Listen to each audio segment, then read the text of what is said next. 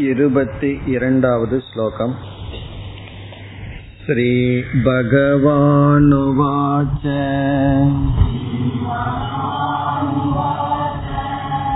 प्रकाशं च प्रवृत्तिं च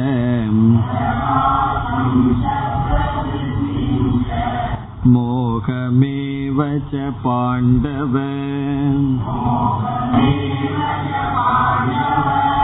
न द्वेष्टि सम्प्रवृत्तानि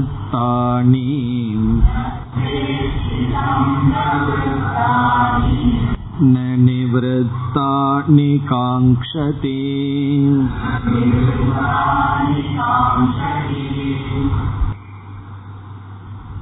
பகவான் குணங்களை பற்றிய விசாரத்தை செய்து முடித்தார் அர்ஜுனன் ஒரு கேள்வியை கேட்கின்றான் சென்ற வகுப்பில் அர்ஜுனனுடைய கேள்வியை பார்த்தோம். மூன்று குணங்களையும் கடந்தவனுடைய லிங்கம் என்ன என்பது முதல் கேள்வி. காரணம் பகவான் சத்துவ ரஜ தமோ குணத்தில் இருப்பவர்களுடைய அடையாளத்தை தான் கூறினார். தமோ குணத்தில் இருப்பவர்கள் இவ்விதம் இருப்பார்கள். ரஜோகுணத்தினுடைய அடையாளங்கள் சத்துவ குணத்தினுடைய அடையாளங்களை கூறினார். மூன்று குணங்களையும் கடந்திருப்பவனுடைய அடையாளத்தை இப்பொழுது அர்ஜுனன் கேட்கின்றான் பிறகு இரண்டாவதான கேள்வி மூன்று குணத்தையும் கடந்தவனுடைய சுவாவம் எப்படி இருக்கும்? அவனுடைய தன்மை என்ன என்பது ஆச்சாரம் என்ன கிமாச்சாரக என்று கேட்டான். பிறகு அவனுடைய கேள்வியில் மூன்றாவது அம்சம் ஒருவன் எப்படி மூன்று குணத்தையும் கடக்கின்றான்? இதுதான் அர்ஜுனனுடைய கேள்வி. அதில் இந்த இருபத்தி இரண்டாவது ஸ்லோகத்தில் இந்த ஒரு ஸ்லோகத்தில் பகவான் முதல் கேள்விக்கான பதிலை கூறுகின்றார். குணங்களை கடந்தவனுடைய அடையாளத்தை கூறுகின்றார். இதுவரை நாம் மூன்று குணங்களில் இருப்பவர்களுடைய லிங்கத்தை அடையாளத்தை பார்த்தோம். இப்பொழுது மூன்று குணத்தையும் கடந்தவனுடைய அடையாளத்தை பார்க்க போகின்றோம். குணாதீத லிங்கம் இந்த ஸ்லோகத்தில் இருக்கின்றது. இதனுடைய அறிமுகத்தை மட்டும் சென்ற வகுப்பில் பார்த்தோம். அதில் நாம் பார்த்து முடித்த ஒரே ஒரு முதல் கருத்து இந்த அடையாளத்தை நாம் மற்றவர்களிடம் பார்த்து கண்டுபிடிப்பது என்பது இயலாது. இது நம்மை நாம் பார்த்து கண்டுபிடிப்பதற்காக சொல்லப்பட்டது. நான் மூன்று குணத்தையும் கடந்துள்ளேனா இல்லையா என்பதுதான் இந்த அடையாளத்திலிருந்து இங்கு பகவான் சொல்கின்ற கருத்திலிருந்து நமக்கு தெரியும். மற்றவர்கள் கடந்திருக்கிறார்களா இல்லையா என்பது தெரியாது. காரணம் என்னவென்றால் சத்துவ குணத்தில் இருப்பவனுக்கும் ஞானிக்கும் வேறுபாடு கண்டுபிடிப்பது மிக மிக கடினம். சத்துவ குணத்தில் தர்மவானாக இருப்பவனும் பிறகு அவனும் துயரப்பட்டு கொண்டிருப்பான் சம்சாரத்துடன் இருப்பான் சத்துவத்தினால் வருகின்ற தோஷத்துடன் இருப்பான். ஆனால் குணத்தை கடந்தவன் அவனும் சத்துவத்தில் தான் இருப்பான் ஆனால் சத்துவத்தினுடைய தோஷத்தினால் பாதிக்கப்படாமல் இருப்பான். ஆகவே அவர்களுக்குள் இருக்கின்ற மனதை கண்டுபிடிப்பது என்பது இயலாது அது தேவையும் அல்ல. ஆகவே இங்கு சுவாத்ம பிரத்யக்ஷம்னு பார்த்தோம். இங்கு பகவான் கூறுவது நமக்கு நம்மை கண்டு கொள்ள இனி அடுத்த கருத்துக்கு நாம் இப்பொழுது வர வேண்டும். மூன்று குணத்தையும் கடந்து செல்லுதல் என்றால் என்ன? இதுதான் முக்கியம் என்று பார்த்தோம். கீதையிலேயே சில முக்கியமான ஸ்லோகங்கள் என்று சொல்வார்கள். அதுல இது மிக மிக முக்கியமான ஸ்லோகம் இப்பொழுது நாம் பார்ப்பது.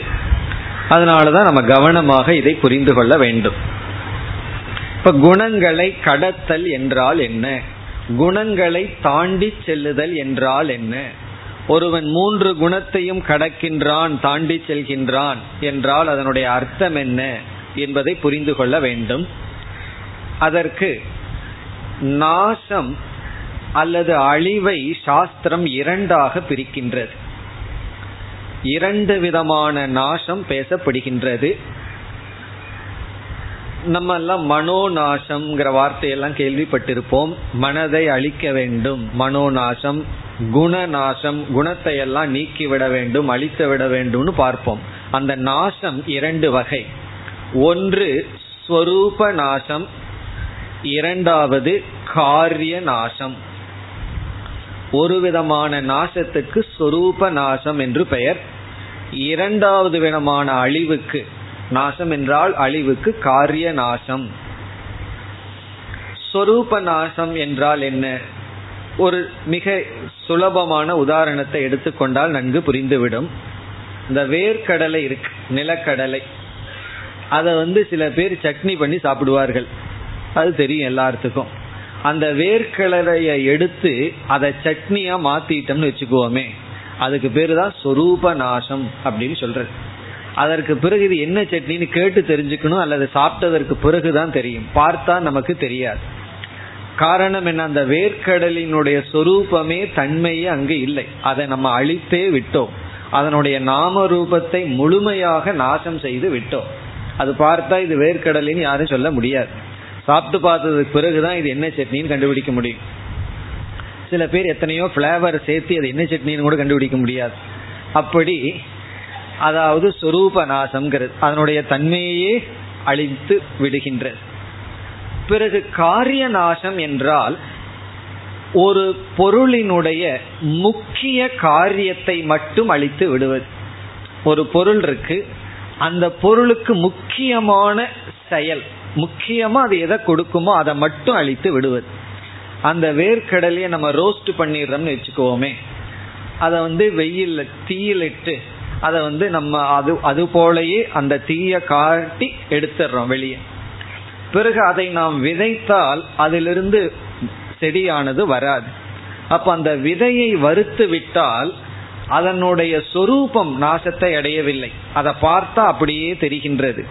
ஆனால் அதனுடைய முக்கிய காரியமானது நாசத்தை அடைந்து விட்டது. அது காரிய நாசம் என்று சொல்வது. காரிய நாசம்னா அதனுடைய நாம ரூபம் அப்படியே இருக்கின்றது. ஆனால் அதனுடைய முக்கிய காரியத்தை அது செய்யாது. அதை மட்டும் அழித்து விடுவது. ஒரு கயிறு இருக்கு அது கட்டுவதற்கு பயன்படுகிறது. அதை நம்ம தீயில எரிச்சோம்னா அது அது கயிறு போலயே இருக்கும். ஆனா எடுத்து கட்ட முடியாது. அப்படி காரிய நாசம் என்றால் அதனுடைய தோற்றம் இருக்கின்றது. ஆனால் அதற்குள் இருந்து எந்த முக்கிய விளைவு வருமோ அதைத்தான் இங்க காரியம்னு சொல்றது. அதனுடைய காரியத்தை மட்டும் நாசம் செய்து விடுகின்றோம். இப்படி நாசமானது இரண்டு விதம். இந்த விதையையே ரெண்டு விதத்திலையும் புரிந்து கொள்ளலாம். நிலக்கடலையே சொரூபநாசமும் பண்ணலாம். சட்னி பண்ணி சாப்பிட்டா சொரூபநாசம். அதை ரோஸ்ட் பண்ணி சில பேர் சாப்பிடுவார்கள். மண்ணெல்லாம் விட்டு அதரில் போட்டு சூடு செய்து சாப்பிடுவார்கள். அது என்னன்னா காரிய நாசம் அது பார்க்கறதுக்கு அப்படியே இருக்கின்றது. இதை புரிந்து கொண்டால் இப்பொழுது நம்ம இந்த விஷயத்துக்கு வருவோம். வேர்க்கடலையை மறந்துடுவோம். இங்கு வந்தால் இங்கு குணங்களை ஒருவன் கடந்து செல்கின்றான். சத்துவம் ரஜஸ் தமஸ் என்று மூன்று குணத்தையும் ஒருவன் தாண்டி செல்கின்றான். குணநாசத்தை செய்கின்றான் அல்லது மனோநாசத்தை செய்கின்றான் என்றால் இது எப்படிப்பட்ட நாசம்? குணத்தையே அழித்து விடுவதா? அல்லது குணத்திலிருந்து சில காரியத்தை மட்டும் அழித்து விடுவதா என்றால்? நீங்களே சரியா பதில் சொல்லி விடலாம் இது என்ன நாசத்திற்குள்ள வரும்? சொரூப நாசமா அல்லது காரிய நாசமா என்றால் இது காரிய நாசம். இங்கு நம்ம சொல்வது காரிய நாசம் சொரூப நாசம் அல்ல. இது ரொம்ப சாதாரண கருத்தா நமக்கு தெரிகின்றது. ஆனா பலர் இதில் வந்து குழப்பத்தை அடைந்து இருக்கிறார்கள். இந்த மனோநாசம்னு சொன்னா மனதையே அழித்து விடுவது. அதுக்கு என்ன உதாரணம்னா அந்த வேர்க்கடலையை சட்னி பண்றது போல மனதையே அழித்து விடுவது என்று பலர் நினைக்கிறார்கள். ஆனால் மனதை அழிக்க முடியாது அழிக்க வேண்டிய அவசியமும் இல்லை. பிறகு மனதினுடைய முக்கிய காரியம் என்ன என்றால் நமக்கு பந்தத்தை கொடுப்பது. ஏன்னா மனது வந்து விழித்து கொண்டிருக்கும் பொழுது நம்ம துயரத்தில் இருக்கின்றோம். மனம் உறங்கும் பொழுது நமக்கு துயரம் இல்லை. அதனாலதான் சில யோகிகள் முடிவு செய்தார்கள். அவர்களுக்கும் சில லாஜிக் இருக்கு தர்க்கம் இருக்கு. மனம் விழிச்சிட்டு இருந்தா துக்கம். மனம் உறங்கும் பொழுது ஒடுங்கும் பொழுது துயரமில்லை ஆகவே மனதை செயல்படுத்தவே கூடாது. மனம் செயல்பட்டு கொண்டிருக்கும் வரைதான துக்கம். மனம் செயல்படாமல் உறங்கும் பொழுது ஒடுங்கி இருக்கின்றது. அதை அப்படியே அழித்து விட்டால் ஒரு துயரமும் இல்லை. ஆனா அவர்கள் ஒன்றை மறந்து விட்டார்கள். இதே மனதுடன் நாம் மகிழ்ச்சியாகவும் இருக்க முடிகின்ற காலமும் உண்டு மகிழ்ச்சியாகவும் இருக்கின்றோம். இப்ப துயரத்துக்கு மட்டும் மனம் காரணம் அல்ல சுகத்துக்கும் காரணமாக இருந்தது. அதை அவர்கள் கவனிக்காமல் மனதை அழிப்பது மோக்ஷம் எல்லா குணங்களையும் அழித்து விடுவது மோக்ஷம் என்று நினைக்கிறார்கள். அது குணாதீதம் குணத்தை தாண்டுதல் அல்லது குணத்தை கடத்தல் என்பதனுடைய பொருள் அல்ல. எது குணத்தை தாண்டுதல்ங்கிறது தெரிஞ்சுக்கிறதுக்கு முன்னாடி எது அல்ல என்பதை தெரிந்து கொள்ள வேண்டும். ஒரு ஊருக்கு வழி கேட்டோம் அப்படின்னா சில பேர் என்ன சொல்வார்கள் தெரியுமா? இப்படி ஒரு பாதை போகும் அதை வரைஞ்சு காட்டி அதில் போகக்கூடாதும்பார்கள். இப்படி ஒரு பாதை போகும் அதில் போகக்கூடாதுன்னு சொல்லுவார்கள் பிறகு கடைசியில் ரூட்டை கொடுத்து இதில் போகணும்னு சொல்லுவார்கள். காரணம் என்னன்னா மற்ற ரூட்டை எல்லாம் அடைச்சு பிறகு சரியான பாதையை காட்டினால் நம்ம சரியாக பயணம் செய்வோம். அப்படி குணத்தை கடந்து செல்லுதல் என்பதனுடைய பொருள் குணங்களை அழித்தலோ குணங்களை அனுபவிக்காமல் இருத்தல் என்பது பொருள் அல்ல. ஒருவன் மூன்று குணத்தையும் கடந்துட்டான்னு சொன்னா அவனுக்கு மூன்று குணமும் வராது என்று பொருள் அல்ல. மூன்று குணத்தையும் அனுபவிக்கின்றான். ஆனால் அந்த குணத்தினுடைய முக்கிய காரியம் ஒன்றை அவன் நாசம் செய்கின்றான். அப்படி என்றால் என்ன பொருள் என்றால் பகவான் வந்து ஒவ்வொரு குணத்தினுடைய தோஷத்தை சொன்னார். தமோ குணத்தினால வருகின்ற துயரத்தை சொன்னார். ரஜோகுணம் எப்படியெல்லாம் நம்மை துயரப்படுத்தும் எப்படியெல்லாம் பந்தப்படுத்தும் சொன்னார். சத்துவ குணம் எப்படி பந்தப்படுத்தும் என்று மூன்று குணத்தினுடைய பந்தன பிரகாரத்தை சொன்னார். இங்கு குணாதீதன் என்றால் மூன்று குணத்தையும் வைத்திருக்கின்றான். ஆனால் அதிலிருந்து வருகின்ற பந்தத்தை இவன் விட்டு விடுகின்றான். அதான் குணாதீதனுடைய சொல்லினுடைய பொருள்.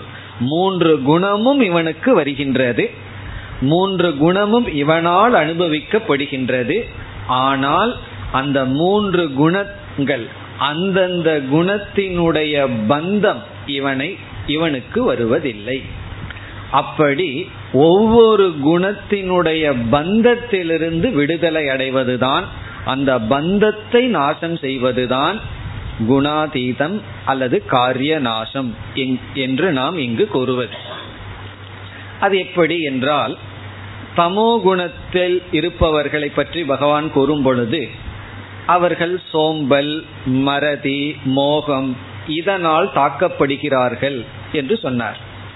இவர்களெல்லாம் தமோகுண பிரதானமாக இருப்பவர்கள். தமோகுண பிரதானம்னா இவர்களுடைய வாழ்க்கையில இவர்கள் விழித்திருக்கின்ற நேரத்தில் அதிக காலம் தமோ குணத்தினுடைய தூண்டுதலில் இருப்பார்கள். அதற்கு காரணம் அவர்கள் எடுத்துக்கொள்கின்ற உணவு முதல் கொண்டு அவர்களுடைய அறிவு அவர்களுடைய பழக்கம் சம்ஸ்காரம் இவெல்லாம் சேர்ந்து அவர்கள் தமசிலேயே அவர்கள் இருப்பார்கள். அப்பொழுது என்ன ஆகின்றது தமோ குணத்தினுடைய விளைவுகளினால் தாக்கப்பட்டு இருப்பார்கள். அதனால் துயரப்பட்டு கொண்டு இருப்பார்கள் பிறகு அவர்கள் உரிய சாதனையை செய்து நம்ம பார்த்திருக்கோம் தமோ குணத்திலிருந்து ரஜோகுணத்துக்கு போறதுக்கு என்ன உபாயம்? அந்த உபாயத்தை செய்து ரஜோகுணத்துக்கு செல்கிறார்கள். இப்ப அவர்கள் ரஜ பிரதானமாக இருப்பார்கள். அவர்கள் அதிக நேரம் ரஜோகுணத்தில் இருப்பார்கள். அப்பொழுது ரஜோகுணத்தினால் வருகின்ற தாக்குதலுக்கு உள்ளாவார்கள். பிறகு தமோ குணமும் அவர்களுக்கு இருக்கும். தமோ குணம் எவ்வளவு தேவையோ அவ்வளவு இருக்கிறது நல்லது. ஆனா தமோ குணத்தினால் வருகின்ற தாக்குதல் அல்பமாக இருக்கும். அல்லது சில சமயம் இருக்காது. இந்த ரஜோ குணத்தில் இருப்பவர்களுக்கு சத்துவ குணத்தில் இருந்தா என்ன துயரம் பந்தம் வருமோ அது வராது. தமோ குணத்தில் இருப்பவர்களுக்கு சத்துவ குணத்தில் இருப்பவர்கள் வருகின்ற துயரம் இவர்களுக்கு வராது. இப்போ ஒருவருடைய வீட்டுக்கு நம்ம போறோம் விருந்தினரா போறோம். அவர்கள் நம்மை அவமரியாதை செய்து உணவு கொடுக்கிறார்கள். சத்துவ குணத்தில் இருப்பவனுக்கு அந்த உணவு சுவைக்காது துயரமாக இருக்கும். ஏன்னா அவன் மைண்ட் அவ்வளவு சென்சிட்டிவா இருக்கும். இந்த தமசில் இருப்பவர்களுக்கு ரொம்ப சுகமா இருக்கும். ஏன்னா அங்க என்ன சாப்பாடோ அதுலதான் இவர்களுக்கு கண்ணா இருக்கு அப்போ அவர்களுக்கு அந்த துயரம் இல்லை. இங்க சுகம்தான் இருக்கு. காரணம் என்ன என்றால் இவர்களுக்கு சத்துவத்தினால பாதிக்கப்படாமல் இருப்பார்கள். யாரு? தமோ குணத்தில் இருப்பவர்கள். தமோ குணத்தில் இருப்பவர்களுக்கு எனக்கு இந்த கருத்து புரியலையேங்கிற துக்கம் எல்லாம் கிடையாது. ஒன்று கேட்டாலும் சரி கேட்காட்டியும் சரி புரிஞ்சாலும் சரி புரியாட்டியாலும் சரி அல்லது இந்த புஸ்தகத்தை படிக்கணும் அதை புரிஞ்சுக்கணுங்கிற ஒரு துயரமே அவர்களுக்கு கிடையாது. அப்போ அவர்கள் சத்துவத்திலிருந்து வர்ற துயரத்திலிருந்து கடந்து இருக்கிறார்கள் யாரு? தமசில் இருப்பவர்கள். அதே போல ரஜோகுணத்தில் இருப்பவர்கள் அந்த குணத்தில் இருக்கிற துக்கத்தில் இருப்பார்கள். பிறகு அடுத்தது சத்துவத்திற்கு செல்கிறார்கள். சத்துவ பிரதானமாக இருப்பவர்கள்.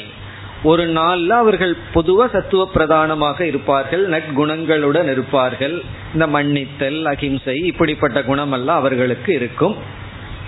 அவர்களுக்கும் ரஜோ குணம் வரும் தமோ குணம் வரும் இந்த ரெண்டையும் அனுபவிப்பார்கள். ஆனால் அதனுடைய தாக்கம் அதனால் வருகின்ற துயரம் அல்பமாக இருக்கும். பிறகு அதிக துயரம் அவர்களுக்கு எதனால் வரும்னா சத்துவ குணத்துக்கு என்ன பந்தன பிரகாரம் இருக்குமோ சுக சங்கேன ஞான சங்கேன பத்னாதின்னு சொல்லியிருக்கார். அதில் பந்தப்பட்டு கொண்டு இருப்பார்கள். இப்படி மூன்று குணத்தில் இருப்பவர்கள் ஒவ்வொரு குண பிரதானியாக இருப்பார்கள். ஒருவர் வந்து கொஞ்ச காலம் தமசிலேயே இருப்பார். பிறகு அப்படியே ரஜஸுக்கு உயர்வார். கொஞ்ச வருடங்கள் அதிக ரஜஸில் இருப்பார். பிறகு முயற்சி செய்து சத்துவத்திற்கு வருவார். கொஞ்ச காலம் சத்துவ பிரதானமாக இருப்பார்கள். சிலர் என்ன சொல்வார்கள்? இந்த வேதாந்தம் கேட்டுட்டு கொஞ்ச நாள் இருக்கிற வரைக்கும் சத்துவத்தில் இருந்தது. திடீர்னு இந்த சங்கமெல்லாம் போன உடனே ரஜசுக்கு போயிட்டேன் தமசுக்கு போயிட்டேன்னு சொல்லுவார்கள் அப்ப என்ன ஆகும்? கொஞ்ச காலம் ஒரு குணத்தினுடைய தூண்டுதல் இருப்போம். மற்ற குணங்களையும் அனுபவிப்போம். அதனால் வருகின்ற தோஷங்கள் மிக குறைவாகத்தான் நம்மை தாக்கும். இதெல்லாம் இந்த மூன்று குணத்தில் இருப்பவர்களுடைய நிலை. இனி நம்ம குணாதீதனுக்கு செல்லலாம். மூன்று குணத்தையும் கடந்தவனுடைய நிலைக்கு நம்ம செல்லலாம். அவனுடைய நிலை என்ன என்றால் இங்கு நம்ம வந்து புரிந்து கொள்ள வேண்டிய முதல் கருத்து இப்பதான் குணாதீதனுக்கு நாம் செல்கின்றோம். அதில் இந்த குணாதீதன் சத்துவ பிரதானியாக இருப்பான். அது முதல் கருத்து. குணாதீதன்னா மூன்று குணத்தையும் கடந்திருப்பவன் சத்துவ பிரதானியாகத்தான் இருப்பான். இப்ப வந்து ஏற்கனவே நம்ம பார்த்துட்டோம் மூன்று குணத்தையும் கடந்தவன் மூன்று குணத்தையும் அனுபவிக்கின்றான். ஆனால் மூன்று குணத்தினால் வருகின்ற தோஷத்தை அனுபவிப்பதில்லைன்னு பார்த்தோம். எப்படி சத்துவத்தில் இருப்பவன் மற்ற ரெண்டு குணத்தில் வர்ற பந்தத்திலிருந்து விடுதலை அடைந்திருக்கின்றான்? அதுபோல இந்த குணாதீதனுக்கு மூன்று குணமும் வருகின்றது. அவனுக்கும் சத்துவம் இருக்கு ரஜஸ் இருக்கு தமஸ் இருக்கு. ஆனால் மூன்று குணத்திலிருந்து வருகின்ற பந்தனத்தை மட்டும் துயரத்தை மட்டும் இவன் எரித்திருக்கின்றான் நாசம் செய்துள்ளான் நீக்கி உள்ளான். அப்படி என்றால் நம்ம சொல்லலாம் ஒருவன் வந்து தம பிரதானியாக இருந்து கொண்டு அவன் குணாதீதனாக இருக்கலாமே. அவன் எந்த குணத்தில் இருந்தாலும் எந்த குணத்திலிருந்தும் வருகின்ற துயரத்திலிருந்து பாதிக்கப்படுவதில்லைன்னு சொன்னா நான் தமோ குணத்திலேயே இருந்துட்டு குணாதீதன் ஆகின்றேன்னு அது முடியாது. தமோ குணத்திலிருந்து ரஜோ குணத்துக்கு போய் ரஜோ குணத்திலிருந்து சத்துவ குணத்திற்கு போய் சத்துவகுண பிரதானியாக ஒருவன் இருந்துதான் அவன் குணாதீதனாக முடியும். காரணம் என்ன என்றால் சத்துவ குணத்துல போய் குணாதீதனாக ஒருவன் ஆக வேண்டும் என்றால் நம்ம ஏற்கனவே பத்தொன்பதாவது ஸ்லோகத்துல பார்த்தோம் குணாதீதனாவதற்கான உபாயம் வந்து ஆத்ம ஞானம்னு பார்த்தோம். அந்த ஒரு ஞானத்தினாலதான் இவன் குணங்களை கடந்தவனாக முடியும். இப்ப ஆத்ம ஞானமும் அந்த ஞானத்துல நிஷ்டை யாருக்கு இருக்கோ அவர்கள்தான் குணங்களை கடந்திருக்க முடியும். இப்பொழுது ஞானம் வர வேண்டும் என்றால் ஆத்ம ஞானம் வந்து அதுல நமக்கு நிஷ்டை வர வேண்டும் என்றால் நாம எந்த குண பிரதானியாக இருந்தால் பிரதானின்னு சொன்னா அந்த குணத்திலேயே அதிக காலம் இருப்பவர்களாக இருந்தால் நமக்கு ஞானம் கிடைக்கும். அது வந்து சத்துவ குணம். ஆகவே சத்துவ குணத்துக்கு நம்ம வந்திருந்தா தான் நமக்கு சரியான அறிவு கிடைக்கும். அந்த அறிவுல நிலை பெற முடியும். ஏன்னா ரஜஸ்ல இருந்தோம்னா மனது விக்ஷேபத்தை அடைஞ்சிட்டு இருக்கும் தமசில் இருந்தோம்னா ஒண்ணுமே நமக்கு புரியாது. அப்போ ஒன்று புரிஞ்சு அது மனதுல எந்த விதமான பாதிப்பும் இல்லாம அதை நம்ம ஞானத்தை பாதுகாக்க வேண்டும்னா சத்துவ குணத்துக்கு வந்திருக்க வேண்டும். ஆகவே இந்த குணாதீதனை பற்றிய முதல் கருத்து இவன் சத்துவ பிரதானி. சத்துவ பிரதானி என்றால் இவன் சத்துவ குணம் வரை ஒவ்வொரு குணத்தையும் கடந்து வந்துள்ளான். இவன் சத்துவ குணத்துக்கு வந்துள்ளான்கிறதிலிருந்தே ரஜோகுணம் தமோ குணத்திலிருந்து வருகின்ற தோஷத்தை ஏற்கனவே வென்றுள்ளான். ஆனாலும் அந்த தோஷத்தை அல்பமா அனுபவிச்சுட்டு வருவான். கொஞ்சமா அவனுக்கு அந்த டிஸ்டர்பன்ஸ் இருக்கும். சத்துவ குணத்தினால அதிக பாதிக்கப்பட்டு இருப்பான். அதனாலதான் இந்த சத்துவ குணத்தில் இருப்பவன் சாதகனுக்கு ஒரு லட்சணம். முமுக்ஷு ஜிக்ஞாசு என்று சொல்வது. ஜிக்ஞாசு என்று சொன்னால் என்ன அர்த்தம்? ஞாதும் இச்சுகு. அவனுக்கு ஒரு பெரிய ஆசை இருக்கின்றது. தெரிந்து கொள்ள வேண்டும் என்கின்ற ஆசை. பிறகு இவனை சாஸ்திரம் வர்ணிக்கும். இவனுக்கு வந்து உண்மை பொருளை தெரிஞ்சு கொள்ளணுங்கிற ஆசை எப்படி இருக்கு என்றால் ஒருவனுடைய தலையில தீப்பற்றி இருந்தால் முடி இருக்கிறவனுடைய தலையிலன்னு சொல்லணும். முடி ரொம்ப இருக்கிறவனுடைய தலையில தீப்பத்தி இருந்தா அவன் தண்ணீரை நோக்கி எவ்வளவு வேகமா போவானோ அப்படி இவன் அறிவை நோக்கி ஓடுகின்றான். அப்படி அறிவில் ஒரு வேர்க்கையுடன் இருக்கின்றான். எனக்கு தெரிஞ்சுக்கணும் இதை நான் உணரணும் அறிய வேண்டும் அறிய வேண்டும்னு. இப்போ அப்படிப்பட்ட தாபத்தில் இருப்பவன் தான் சத்துவ குணத்தில் இருப்பவன். இப்ப நமக்கு வந்து ஒன்னு புரியலையேன்னு துக்கம் வந்ததுன்னு சொன்னா சத்துவத்தில் இருக்கோம்னு அர்த்தம். புரியலையே துக்கமே வரலன்னா ஒன்னா குணாதீதனா இருப்போம். இல்ல அப்படின்னு சொன்னா எதில் இருப்போம்? தமசில் இருப்போம் ரஜத்தில் இருப்போம்னு அர்த்தம். அப்படி சத்துவத்தில் இருப்பவனும் கூட அவன் துயரத்தில் இருக்கின்றான் இது தெரிஞ்சுக்கணும் இது எனக்கு புரியவில்லை என்று. ஆனால் குணாதீதன் சத்துவத்திலும் இருக்கின்றான் ஆனால் சத்துவத்தினால் வருகின்ற தாக்குதல் அவனுக்கு இல்லை. காரணம் என்ன? அவன் ஜிக்ஞாசு வந்து முக்தனாக மாறிவிட்டான் ஞானியாக மாறிவிட்டான். தெரிய வேண்டியதை தெரிந்து விட்டான். அறிவில் அறிப்பு இல்லை. அதெல்லாம் உபநிஷத்துல ரொம்ப அழகா சொல்லப்பட்டிருக்கிறது. கஸ்மின்னு பகவோ விக்ஞாதே சர்வமிதம் விக்ஞாதம் பவதி. எந்த ஒன்றை அறிந்தால் அனைத்தையும் அறிந்ததாகிறதோங்கிறது கேள்வி. அப்ப இவன் என்ன செய்து விட்டான்? இந்த பராவித்யா என்று சொல்லப்படுகின்ற பிரம்ம ஞானத்தை அறிந்ததனால் அனைத்தையும் அறிந்ததற்கு சமம். ஆகவே இவனுக்கு இதை தெரிஞ்சுக்கணும் என்கின்ற அறிப்பு இல்லை. ஏதோ மேலோட்டமான மனசுல அவன் படிக்கலாம் தெரிஞ்சுக்கலாம் கேட்கலாம் எல்லாம் செய்யலாம். ஆனா ஆழ்ந்த மனதில் இவனுக்கு ஒரு அறிப்பு இல்லாமல் அமைதியாக இருக்கின்றான். இப்ப இந்த சத்துவத்தில் இருக்கின்றான் ஆனால் சத்துவத்திலிருந்தும் இவன் பாதிக்கப்படுவதில்லை. இனி நம்முடைய அடுத்த கருத்து என்னவென்றால் இந்த குணாதீதன் சத்துவ பிரதானமாக இருக்கின்றான். சத்துவத்தினாலும் இவன் பாதிக்கப்படாமல் இருக்கின்றான். அது மட்டுமல்ல அஜானியாக இருப்பவன் சத்துவ குணம் வரைக்கும் வந்தவனுக்கு சத்துவ குணத்தினால் அதிக பாதிப்பு இருக்கும். மற்ற இரண்டு குணங்களினால் குறைவான பாதிப்பு இருக்கும். தமசுனாலையும் ரஜஸ்னாலையும் அவனுக்கு வருகின்ற பாதிப்பு அல்பம்னு பார்த்தோம். ஆனா இந்த குணாதீதனுடைய நிலையில் மூன்று குணத்திலிருந்தும் வருகின்ற பாதிப்பு அல்பமல்ல பிறகு ஜீரோ. மூன்று குணத்திலிருந்தும் முழுமையாக பாதிக்கப்படாமல் இருக்கின்றான். முழுமைனா முழுமையாக ஹண்ட்ரட் பர்சன்ட் மூன்று குணமும் இவனுக்கு வருகின்றது. சத்துவ குணமும் இருக்கு ரஜோகுணமும் இருக்கு தமோ குணமும் இருக்கு. ஆனா சத்துவ பிரதானியாக இருப்பான். அதிக காலம் இவன் சத்துவத்தில் இருப்பான்.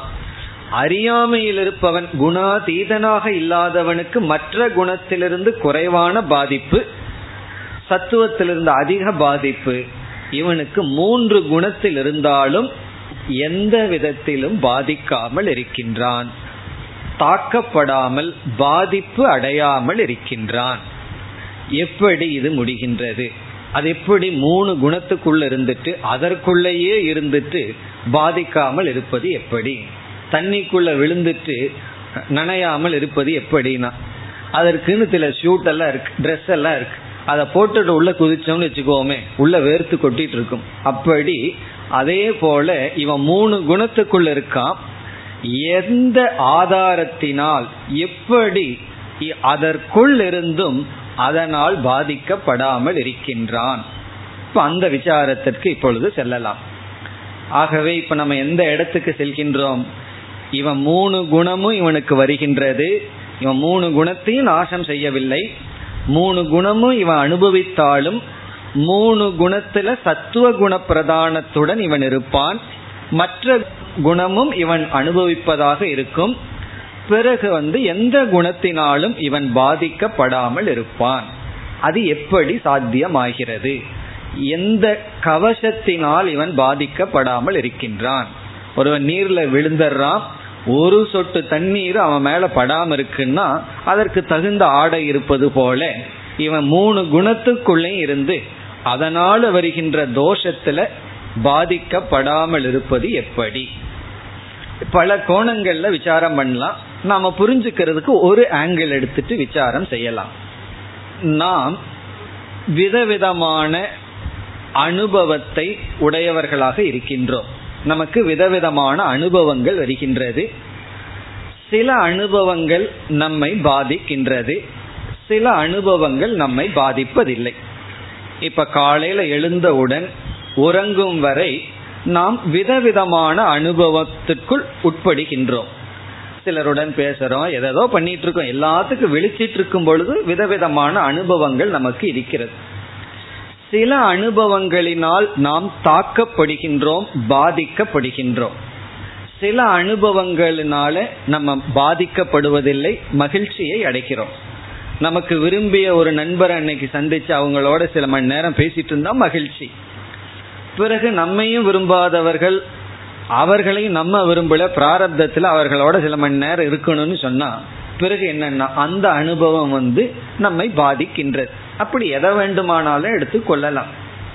அப்படி நமக்கு வருகின்ற அனுபவங்கள் சில நம்மை பாதிக்கின்றன சில நம்மை பாதிப்பதில்லை. இதற்கு என்ன காரணம்னு கேட்டா பொதுவா என்ன சொல்லுவோம்? எந்த அனுபவத்துல பெயின் துக்கம் இருக்கோ அது நம்ம பாதிக்குது. எந்த அனுபவத்துல சுகம் இருக்கோ அது நம்மை பாதிப்பதில்லை. அப்படி நம்ம சாதாரணமா சொல்ல தோணும். அப்படி சொன்னா சரியா இருக்கிற மாதிரி நமக்கு தெரியும். சரிதானே? எந்த அனுபவத்துல சுகம் இருக்கோ இன்பம் இருக்கோ அது நம்மை பாதிப்பதில்லை. எந்த அனுபவத்துல பெயின் இருக்கோ கஷ்டம் இருக்கோ அது நம்மை பாதிக்கின்றது. என்று சொன்னால் சரியா தவறா என்றால் இது சரியல்ல தவறு. எப்படி என்றால் நாம் சில சமயங்களில் கஷ்டமான அனுபவத்தை அனுபவித்தும் கூட நாம் பாதிக்காமல் இருக்கின்றோம். அதை நம்ம பார்க்கிறோம். சில சமயத்துல இன்பத்தை அனுபவிச்சும் நாம் பாதிக்கப்படுகின்றோம். இப்படி ஒரு அனுபவம் நமக்கு எல்லோருக்கும் இருக்கு. நம்ம சாதாரணமா நினைக்கிறோம் பெயின். கஷ்டத்தை அனுபவிச்சா தான் பாதிப்பு வரும். இன்பத்தை அனுபவிச்சா நாம பாதிக்கப்படுவதில்லைன்னு நினைக்கிறோம். அது தவறு. அதுக்கு பல உதாரணம் சொல்லலாம். இப்போ ஒரு உதாரணம் எடுத்துட்டோம்னா நம்ம வந்து ஒரு நாள் இன்று விரதம் இருக்கின்றோம் என்று ஒரு முடிவு செய்யறோம். அப்ப விரதம்ங்கிறத இருக்கிற முடிவு செய்தது நாம். அன்னைக்கு நாம கஷ்டத்தை அனுபவிக்கிறோமா அல்லது இன்பத்தை அனுபவிக்கிறோமா? என்றால் அன்று நம்ம கஷ்டத்தை தான் அனுபவிக்கிறோம். ஆனால் அந்த விரதத்தை வெற்றிகரமா நடத்தி கொண்டு வரும் பொழுதும் நடத்தி முடிச்ச உடனும் நமக்கு என்ன மனதில் ஏற்படுகின்றது? பாதிப்பு வருவதில்லை மன நிறைவு மன மகிழ்ச்சி வருகின்றது. வெளியே எதை அனுபவிச்சிருக்கோம்? கஷ்டத்தை தான் அனுபவிச்சிருக்கோம். பிறகு மற்றவர்களுக்காக உதவி செய்யும் பொழுது அல்லது சில பிளேயர்ஸ் எல்லாம் பார்க்கணும். எவ்வளவு தூரம் கஷ்டப்பட்டு பிராக்டிஸ் செய்வார்கள்? அல்லது விளையாடும் பொழுது கையில காலில் எல்லாம் அடிபடும். குழந்தைகள் எல்லாம் என்ன செய்கின்றது? அது கஷ்டம்தான். ஆனாலும் மன மகிழ்ச்சி. ஏன்னா சேம் சைடு இருக்கிற ஃப்ரெண்ட் அடிச்சுட்டான். அப்ப அந்த குழந்தைகளுக்கு அதுக்கு வழி இருந்த போதிலும் அது என்ன செய்கின்றது? அது அந்த அனுபவத்தை சங்கடம் பாதிப்பு என்று பொருள்படுத்துவதில்லை. இப்ப வெளியே நம்ம கஷ்டத்தை அனுபவிச்சாலும் மனதிற்குள்ள சில பாதிக்காம இருக்கு. சில சமயம் வெளியே இன்பம் இருக்கும். ஆனா உள்ள வந்து துயரப்பட்டு கொண்டிருப்போம். அதுக்கு யார் உதாரணம்னா இந்த அநியாயத்துல பணத்தை சேகரித்தெல்லாம் வைத்திருப்போம் ஆனா உள்ள வந்து துயரம் இருக்கின்றது. அல்லது ஒரு ஒரு வீட்டுக்கு போறோம் அதே விருந்த உதாரணமா எடுத்துக்கலாம். அவர் வந்து அறுசுவை உணவை கொடுக்கிறார். நம்ம எதை சுவைச்சு சாப்பிட்றோமோ அதை வைக்கிறார். ஆனா சில அவமானமான வார்த்தைகளை சொல்லி விருப்பம் இல்லாமல் செய்கின்றார். அப்ப வெளிய சுகத்தை அனுபவிக்க அனுபவிக்க நம்ம பாதிக்கப்பட்டு கொண்டு இருக்கின்றோம் நம்ம சொல்றோம் உனக்கு இதுவா வேணும் அன்பு தானே வேணும்னு சொல்லுவோம். அப்படி வெளிய சுகம் வெளிய துக்கம். அதற்கும் நம்முடைய மனதில நம்ம பாதிக்கப்படுவதற்கும் சம்பந்தம் இல்லை அப்படிங்கறத முதல்ல நம்ம புரிந்து கொள்ள வேண்டும். வெளிய நம்ம துக்கத்தை அனுபவிச்சாலும் சில சமயங்கள்ல மனம் பாதிக்கப்படுவதில்லை. வெளி தோற்றத்துல சுகத்தை அனுபவிச்சாலும் நம்முடைய மனம் பாதிக்கின்றது. என சில பேர் அப்படித்தானே சொல்கிறார்கள். முன்னெல்லாம் ஏழையா இருக்கும் பொழுது இவ்வளவு செல்வம் வராது இருக்கும்போது நிம்மதியா இருந்தேன் சந்தோஷமா இருந்தேன் தூங்குனேன். ஆனா இப்ப வந்து ரொம்ப பொருளை சேர்த்து விட்டேன் நிம்மதி இல்லை. ஒருவர் அப்படித்தான் அண்மையில வந்து சொன்னார். சாதாரணமா அஞ்சு ரூபாயில் ஆரம்பிச்சவர் இன்னைக்கு ரொம்ப செல்வந்தரா இருக்கார். வேறொரு நாட்டுக்கு சென்று. அவர் வந்து சொன்னார் அப்ப இருந்த ஆரம்ப காலத்தில் இருந்த மன நிறைவு இப்பொழுது இல்லை. கிராமத்தில் இருக்கும்போது நான் இருந்த நிறைவு இப்பொழுது இல்லை. ஆனா செல்வத்துக்கு குறைவில்லைங்கிறார். அப்ப அவர் எதை சொல்றார்? வெளியே வந்து பிளஷர் தான். வெளியே வந்து என்ன இருக்கின்றது? சுகம் இருக்கு. ஆனா மனம் பாதிக்கப்பட்டு இருக்கின்றது இது ஏன் என்பதுதான் கேள்வி. இந்த மாதிரி ஏன் நடக்கின்றது? அப்போ நம்ம எதை விட்டுருவோம் இப்போ? வெளியே இருக்கிற சுக துக்கத்தை விட்டுறலாம். ஏன்னா வெளியே சுகமான சூழ்நிலையா இருந்தாலும் துக்கமான சூழ்நிலையா இருந்தாலும் அது என்னுடைய பாதிப்புக்கும் அதற்கும் சம்பந்தம் இல்லைன்னு தெரியும் வெளியே சுகமா இருக்கலாம் உள்ள துக்கப்படலாம். அல்லது வெளியே சுகம் இருக்கலாம் உள்ளவும் சுகம் வரலாம். வெளியே வந்து துக்கம் இருக்கலாம் நான் வந்து உள்ள பாதிக்கப்படாமல் இருக்கலாம். உண்மையிலேயே வேதாந்தத்துக்கு வர வர நமக்கு இந்த ஞானம் வந்தவுடன் யாராவது அவமானப்படுத்தினால் ஒரு மாதிரி நடந்துட்டா அதை நம்ம வந்து மன்னிக்கிற குணமெல்லாம் நமக்கு வந்து அதனால தாக்கப்படாமல் இருந்தால் நம்ம புகழ்றத விட பத்து மடங்கு சந்தோஷம் வரும். எப்படி தெரியுமா? இந்த வார்த்தைக்கு ஒரு காலத்துல துக்கப்பட்டு இருந்தேன். இப்ப இதனால நான் துக்கப்படலைன்னு நினைக்கும் பொழுதே அதிக சந்தோஷமா இருக்கும். ஆகவே எந்த ஒரு வார்த்தை நமக்கு துக்கத்தை கொடுத்துட்டு இருந்ததோ அது பன்மடங்கு சந்தோஷத்தை கொடுக்கின்றது. இப்ப வெளி சூழ்நிலையை விட்டு இப்ப உள்ள சென்றால் எதனால் நம் மனதிற்குள் பாதிப்பு வராமல் இருக்கின்றது? எதனால் மனதிற்குள் பாதிப்பு வருகின்றது? இப்ப அதைத்தான் கண்டுபிடிக்கணும். இப்ப நம்ம வெளியே இருந்து உள்ள வர்றோம். வெளியே வந்து நம்ம சாதாரணமான தத்துவம் என்ன?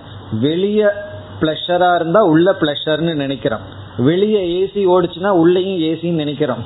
அப்படி கிடையாது. வெளியே ஏசி ஓடலாம் உள்ள ஹீட்டர் ஓடலாம். அல்லது வெளியே ஹீட்டர் ஓடலாம் உள்ள ஏசி ஓடலாம். அதுக்கு ஒருவர் ரொம்ப அழகான உதாரணம் சொன்னார். அதாவது ஞானிகளுடைய மனது எப்படின்னா சமுத்திரத்தை போலயாம். மேல வந்து அப்படியே அலைகளை போல சஞ்சலப்பட்டு இருக்குமா. ஆழ்ந்த கடல் அமைதியா உள்ள இருக்குமா. அவர்களுடைய ஆழ்ந்த மனம் கடலினுடைய ஆழத்தை போல. உள்ள அமைதி ஆனா மேல சஞ்சலம். சில சமயம் ஏதாவது பேசுவார் ரஜசில் இருக்கலாம் சத்துவத்தில் இருக்கலாம். அஜானிகளினுடைய மனது எரிமலைய போலவா. மேல அமைதியா இருக்குமா. உள்ள வந்து அப்படியே எரிஞ்சிட்டு இருக்குமா? யாரையாவது நினைச்சா எரிய ஆரம்பிச்சிரும்ல. அப்படி அல்லது யாராவது வீட்டுக்கு வந்தா அல்லது நமக்கு தெரிஞ்சவங்களுக்கு யாராவது ஒரு பொருள் எக்ஸ்ட்ரா கிடைச்சிட்டாவோ ஏதோ ஒன்று காரணம் போதும் உள்ள எரியறதுக்கு. எரிமலை அப்படித்தானே? உள்ள எரிஞ்சிட்டு இருக்கும். மேல பார்த்தோம்னா அமைதியா இருக்கும். அப்படி உள்ளேயும் வெளியையும் பெரிய ஒரு வேறுபாடை பார்க்கிறோம்.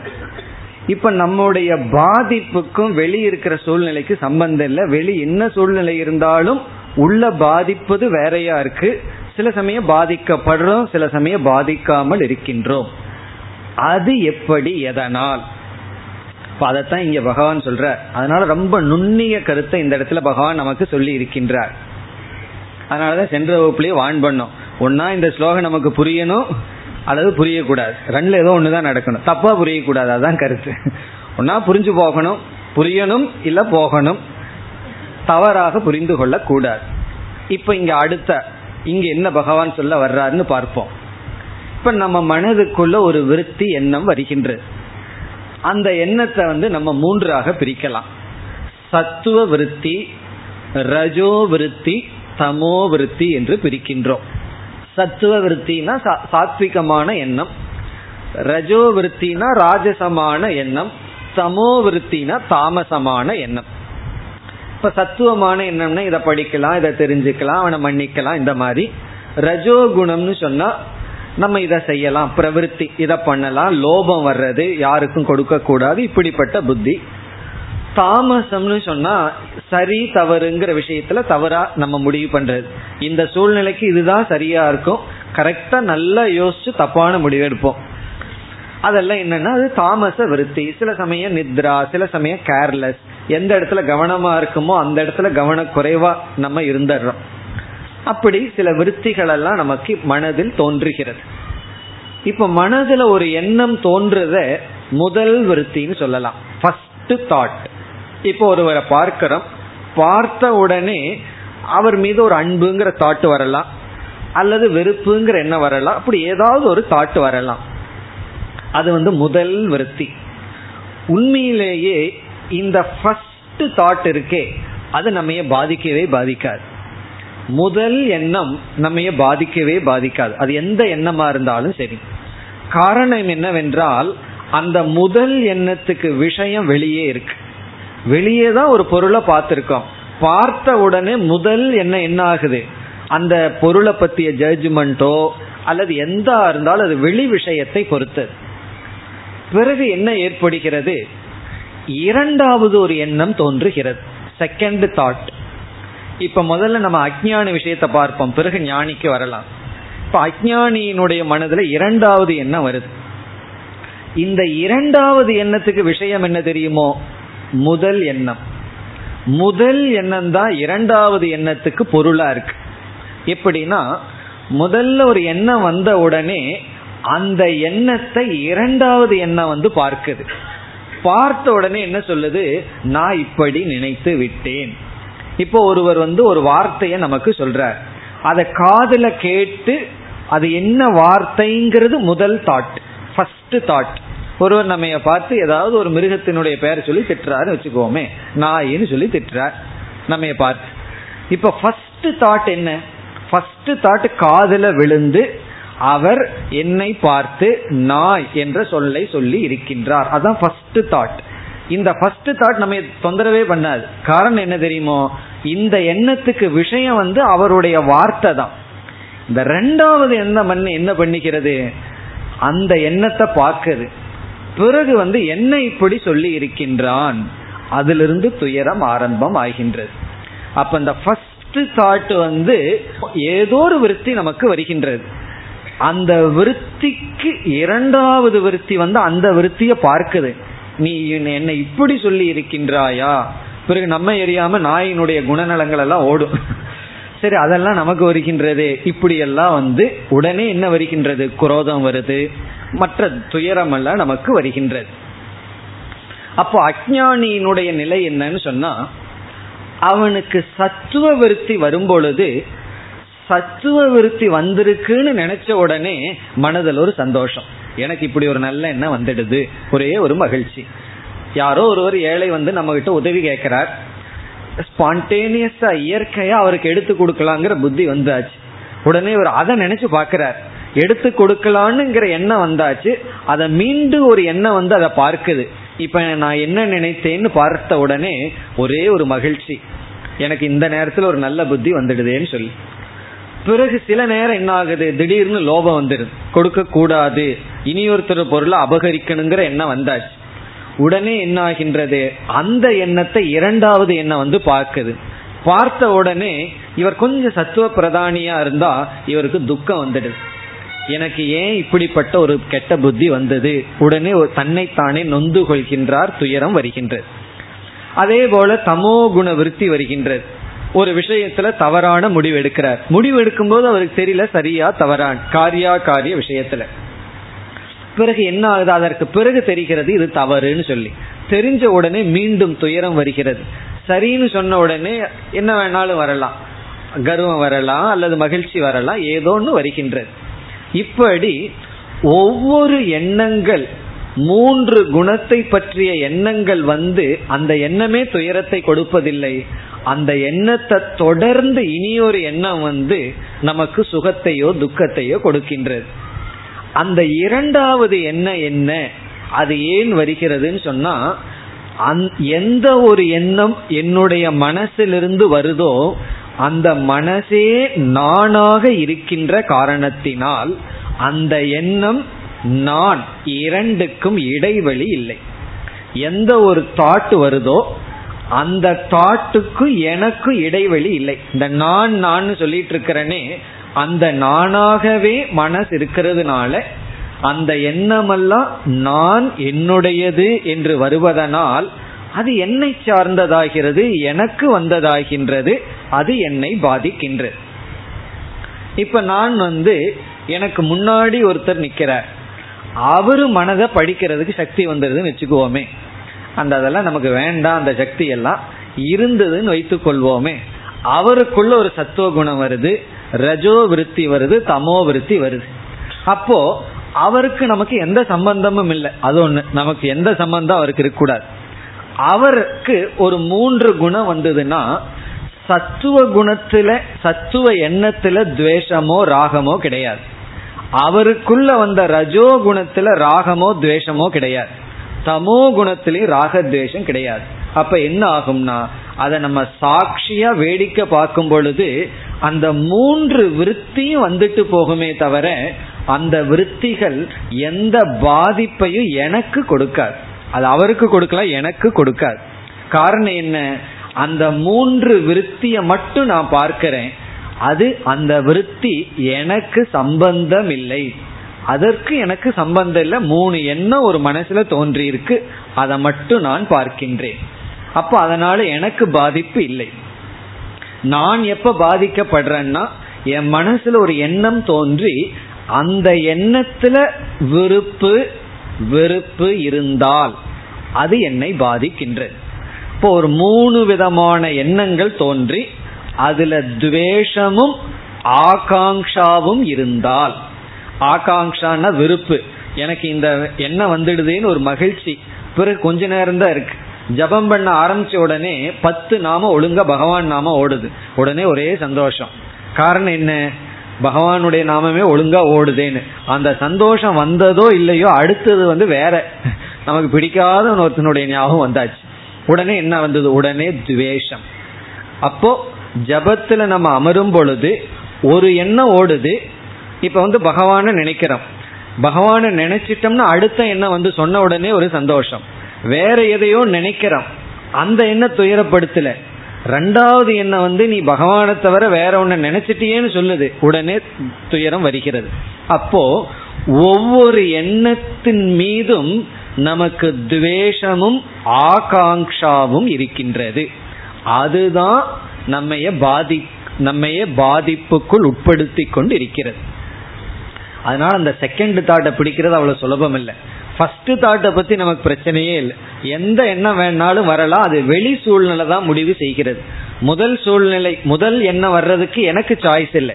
வெளி சூழ்நிலையிலிருந்து ஒரு எண்ணம் வருகின்றது. பிறகு இரண்டாவது எண்ணம் வந்து அந்த எண்ணத்தை ஆராய்ச்சி செய்து அதன் மீது ராகத்வேஷத்தை வைக்கிறதுனால அந்த எண்ணத்தை வெறுத்த உடனே உள்ள நமக்குள்ள ஒரு போராட்டம் வருகிறது. விரும்பிய உடனே அது தொடரணுங்கிற ஆசை வருது தொடரவதில்லை. உடனே வேற எண்ணம் வருது நமக்கு துவேஷம் வருகிறது. அப்ப நம்ம பாதிப்பதற்கு காரணம் என்ன?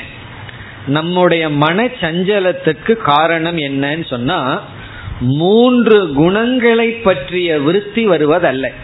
சத்துவ விருத்தி ரஜோ விருத்தி தமோ விருத்தி வருவதல்ல. அது இனி ஒருவருக்கு வந்தா நம்ம பாதிக்கப்படுவதில்லை அல்லவா? பிறகு அந்த விருத்தியின் மீது இருக்கின்ற துவேஷமும் காங்ஷாவும் காங்ஷான்னு சொன்ன விருப்பு ஒரு கால் என்னுடைய மனசுல எனக்கு மனசு இருக்கு. என் மனதுல மூணு எண்ணமும் வருது. எனக்கு வந்த ஒரு மன பக்குவத்துல நான் என்ன செய்கின்றேன்? எத்தனையோ மனசு போல இதுவும் ஒரு மனம் இந்த நான்கிறது மனதை தாண்டி இருக்கின்றேன். இந்த மனசுல இப்ப சத்துவ விருத்தி வருது வந்துட்டு போகட்டும். அதனால எனக்கு விருப்பம் இல்லை வெறுப்பும் இல்லை. இந்த நேரத்துல ரஜோ விருத்தி வருது வரட்டும். அதனால எனக்கு விருப்பம் இல்லை வெறுப்பும் இல்லை. இந்த நேரத்துல தமோ விருத்தி வந்து செல்கிறது. அந்த தமோ குணத்தின் மீது எனக்கு விருப்பம் இல்லை வெறுப்பும் இல்லைங்கிற அளவு மனதிலிருந்து என்னை நான் விளக்கி நின்றால் அப்ப இப்ப நம்ம மனதாகவே ஓடிட்டு இருக்கோம் அதிலிருந்து நான் விலகி நின்று என்னுடைய மனதையே நான் வேடிக்கை பார்த்தால். இப்ப நம்ம யாரை வேடிக்கை பார்க்கணும்? ஊரார் உலகத்தை வேடிக்கை பார்த்துட்டு இருக்கோம் இப்ப நம்ம மனதையே நாம் வேடிக்கை பார்க்கின்ற அளவு அறிவு ஏற்பட்டு அந்த அறிவில் நிலை பெற்று நின்று பார்த்தால் என்ன ஆகும்னா மூணு விருத்தியும் தான் ஓடுமே தவிர அந்த விருத்தியின் மீது எனக்கு ராக விருத்தி துவேஷ விருத்தி கிடையாது. அப்போ என்ன ஆகும் மேலோட்டமா நம்ம சொன்ன உதாரணம் போல அலைகள் போல மேலோட்டமான சஞ்சலம் இருக்குமே தவிர ஆழ்ந்த மனதில் எந்த விதமான துயரமும் பாதிப்பும் நமக்கு இருக்காது. ஏற்கனவே பார்த்துட்டோம் வெளி விஷயம் கஷ்டமா இருக்கலாம் நஷ்டமா இருக்கலாம் அல்லது லாபமா இருக்கலாம். பாதிக்கிறதுங்கிறது வேற வெளி விஷயம்ங்கிறது வேற. அப்படி மேலோட்டமான எண்ணங்கள்ல மேலோட்டமான மனதில் நாம மூணு குணத்தையும் அனுபவிக்கின்றோம். இந்த குணாதீதன் மனதினிடமிருந்தும் தன்னை விளக்கி கொண்ட காரணத்தினால். காரணம் என்ன? நான் ஆத்மஸ்வரூபம். நான் வந்து இந்த மனதல்ல இந்த மனதிற்கும் சாட்சியாக இருக்கின்றேன் என்று மனதினிடமிருந்தும் தன்னை விளக்கியதனால் மனதில் வருகின்ற மூன்று விதமான குணங்களினால் வருகின்ற விருத்திகள் மீது எண்ணங்கள் மீது இவனுக்கு துவேஷமும் காங்ஷாவும் இல்லை. ஏன் காங்ஷா காங்ஷாங்கிற வார்த்தை யூஸ் பண்றேன்னா பகவான் அதை யூஸ் பண்ணியிருக்கார். காங்ஷான்னா ஆசையும் விருப்பும் இல்லை. அப்படிப்பட்ட மனநிலை வந்து ரொம்ப டீப் மைண்ட் உள்ள ஆழ்ந்த மனம் அதை வந்து அவரவர்கள் தான் அதை உணர முடியுமே தவிர மற்றவர்கள் உள் மனதுக்குள்ள கொந்தளிச்சிட்டு இருக்காங்களா அமைதியா இருக்காங்களான்னு சொல்ல முடியாது. ஸ்தூலமான இருக்கிற எரிமலையை பார்த்தாவே கண்டுபிடிக்க முடியாது. உள்ள சாம்பலா இருக்கா கொந்தளிச்சிட்டு இருக்கான்னு. அப்படி நம்முடைய ஆழ்ந்த மனதுக்குள்ள நிறைவோடு இருக்கிறோமா இல்ல உள்ள வந்து வெந்துட்டு இருக்கிறமாங்கிறது யாருக்கு தெரியும்னா அவரவர்களுக்கு தான் தெரியும். இப்போ ஞானி குணாதீதன்னு சொன்னா அவனுக்கு இந்த மூன்று விருத்திகள் வரும்பொழுதும் அதை சாட்சியாக பார்க்கின்றான். அந்த மூன்று விருத்தியின் மீது விருப்பு வெறுப்பு இல்லை. மனசுல வர்ற எண்ணங்கள் வெளி உலகம் இவனுக்குள்ள எண்ணங்கள் ரூபமா போகும் பொழுது அது ஒரு பொருளாக போகிறதே தவிர எந்த எண்ணங்கள் மீதும் இவனுக்கு விருப்போ வெறுப்போ இல்லை. அப்ப என்ன ஆகுதுன்னா அவன் மூன்று குணத்தையும் அனுபவிக்கின்றான். ஆனால் மூன்று குணத்தினாலும் தாக்கப்படாமல் இருக்கின்றான். எல்லளவும் தாக்கப்படாமல் இருக்கின்றான். காரணம் நான் முழுமையாக மனதிலிருந்து விடுபட்டவன். முழுமையாக மனம் என் மீது ஏற்றி வைக்கப்பட்டுள்ளது. மற்றவர்களுடைய மனதை போல என்று புரிந்துள்ளான். இப்ப இதுல என்ன டேஞ்சர் பிலாசபி இருக்குன்னு சொன்னா இதை நம்ம கேட்டுட்டு எப்படி தப்பா நினைக்கலாம்? அப்ப நான் எந்த எண்ணத்தை வேண்டுமானாலும் எண்ணிக்கொள்கின்றேன். அது நல்ல எண்ணமா இருக்கலாம் கெட்ட எண்ணமா இருக்கலாம் எப்படி வேணாலும் நினைச்சுக்கிறேன். நினைச்சிட்டு என்ன பண்றேன்? என் மனசுல எந்த எண்ணம் வேண்டுமானாலும் வரட்டும். நான் சாட்சியாக பார்க்கின்றேனே. அது குணாதீதன் தானே என்று இதை தவறாக பயன்படுத்த பெரிய வாய்ப்பு இருக்கிறது. ஆனா தவறா பயன்படுத்த முடியாது. அவர்களினால இந்த தவறா இதை பயன்படுத்தி நன்மையை அடைய முடியாது. தீமையை தான் அடைய முடியும். தவறா பயன்படுத்தினா நன்மையை அடைஞ்சிடலாம் பிரயோஜனத்தை அடைஞ்சிடலாம்னு அர்த்தம் அல்ல இதை வந்து மிஸ்யூஸ் பண்ண என்ன என்னன்னா தீங்கு தான் நமக்கு வரும். இப்போ அப்படி ஒரு எண்ணம் இதை படிச்ச உடனே நமக்கு வரலாம். ஏன்னா இந்த இடத்துல பகவான் என்ன சொல்லியிருக்கார்? ஞானிக்கு சத்துவம் ரஜஸ் தமோ விருத்திகள் வருகின்றது. அந்த விருத்திகள் வந்தாலும் அதை கண்டுகொள்வதில்லை. அதில் இவனுக்கு விருப்பம் இல்லை வெறுப்பும் இல்லைன்னு சொல்கின்றார். அப்படின்னா நம்ம அனுமதிக்கலாமேன்னா அனுமதிக்கலாம். ஆனால் நமக்கே தெரிஞ்சிடும் நம்ம வந்து குணாதீதனா இருந்து அனுமதிக்கிறோமா? அல்லது அந்த குணத்தினுடைய வசத்திலிருந்து அனுமதிக்கிறோமான்னு நமக்கே தெரிஞ்சிடும் தமோ குண விருத்திகளை நாம் அனுமதிக்கலாம். ரஜோகுண எண்ணங்களை நம்ம அனுமதிக்கலாம் எப்பொழுதுனா அது நம்ம ரஜோ குணத்திலிருந்து அல்ல குணாதீதனா இருந்து அனுமதிக்கலாம். அதனுடைய அர்த்தம் வந்து அதனுடைய ஓட்டம் மேலோட்டமா போகும். ஆனால் அதனால் நமக்கு பாதிப்பு வரக்கூடாது. நம்ம வந்து குணத்தினுடைய வசத்தில் இருந்தோம்னா இந்த குணாதீத தத்துவத்தை எல்லாம் பேச முடியாது. அதனால கண்டிப்பா நாம் பாதிப்புக்கு உள்ளாவோம். ராகத்வேஷம் மனசுல இருந்ததுன்னா கண்டிப்பா பாதிக்கப்படுவோம். இல்லைன்னா பாதிக்கப்பட மாட்டோம் இப்ப ஞானியினால மட்டும் ஏன் பாதிக்கப்பட முடியாமல் இருக்கிறதுன்னு சொன்னா அவன் மனதிலிருந்தும் தன்னை அறிவினால் விளக்கி கொண்டான். இப்ப ஞானிக்கு எப்படின்னா அவனுக்கு எந்த அனுபவமும் பாதிப்பை கொடுப்பதில்லை. எல்லா அனுபவங்களும் பாதிக்க கொடுக்காமல் இருக்க காரணம் ஒவ்வொரு அனுபவங்களும் ஒவ்வொரு விருத்தியை ஏற்படுத்துகிறது. அந்த விருத்தியின் மீது இவனுக்கு விருப்போ வெறுப்போ இல்லை. இப்ப குணாதீதன் என்பவன் மூன்று குணத்தையும் அனுபவிக்கின்றான். ஆனால் மூன்று குணத்தினாலும் பாதிக்கப்படுவதில்லை. காரணம் தன்னை இந்த குணம் என்கின்ற மனதிற்கு வேறாக உணர்ந்துள்ளான். இனி நம்ம ஸ்லோகத்திற்குள் சென்றால் முதல் வரியில பகவான் சொல்றார் இந்த மூன்று குணங்களும் ஞானிக்கு வருகின்றது.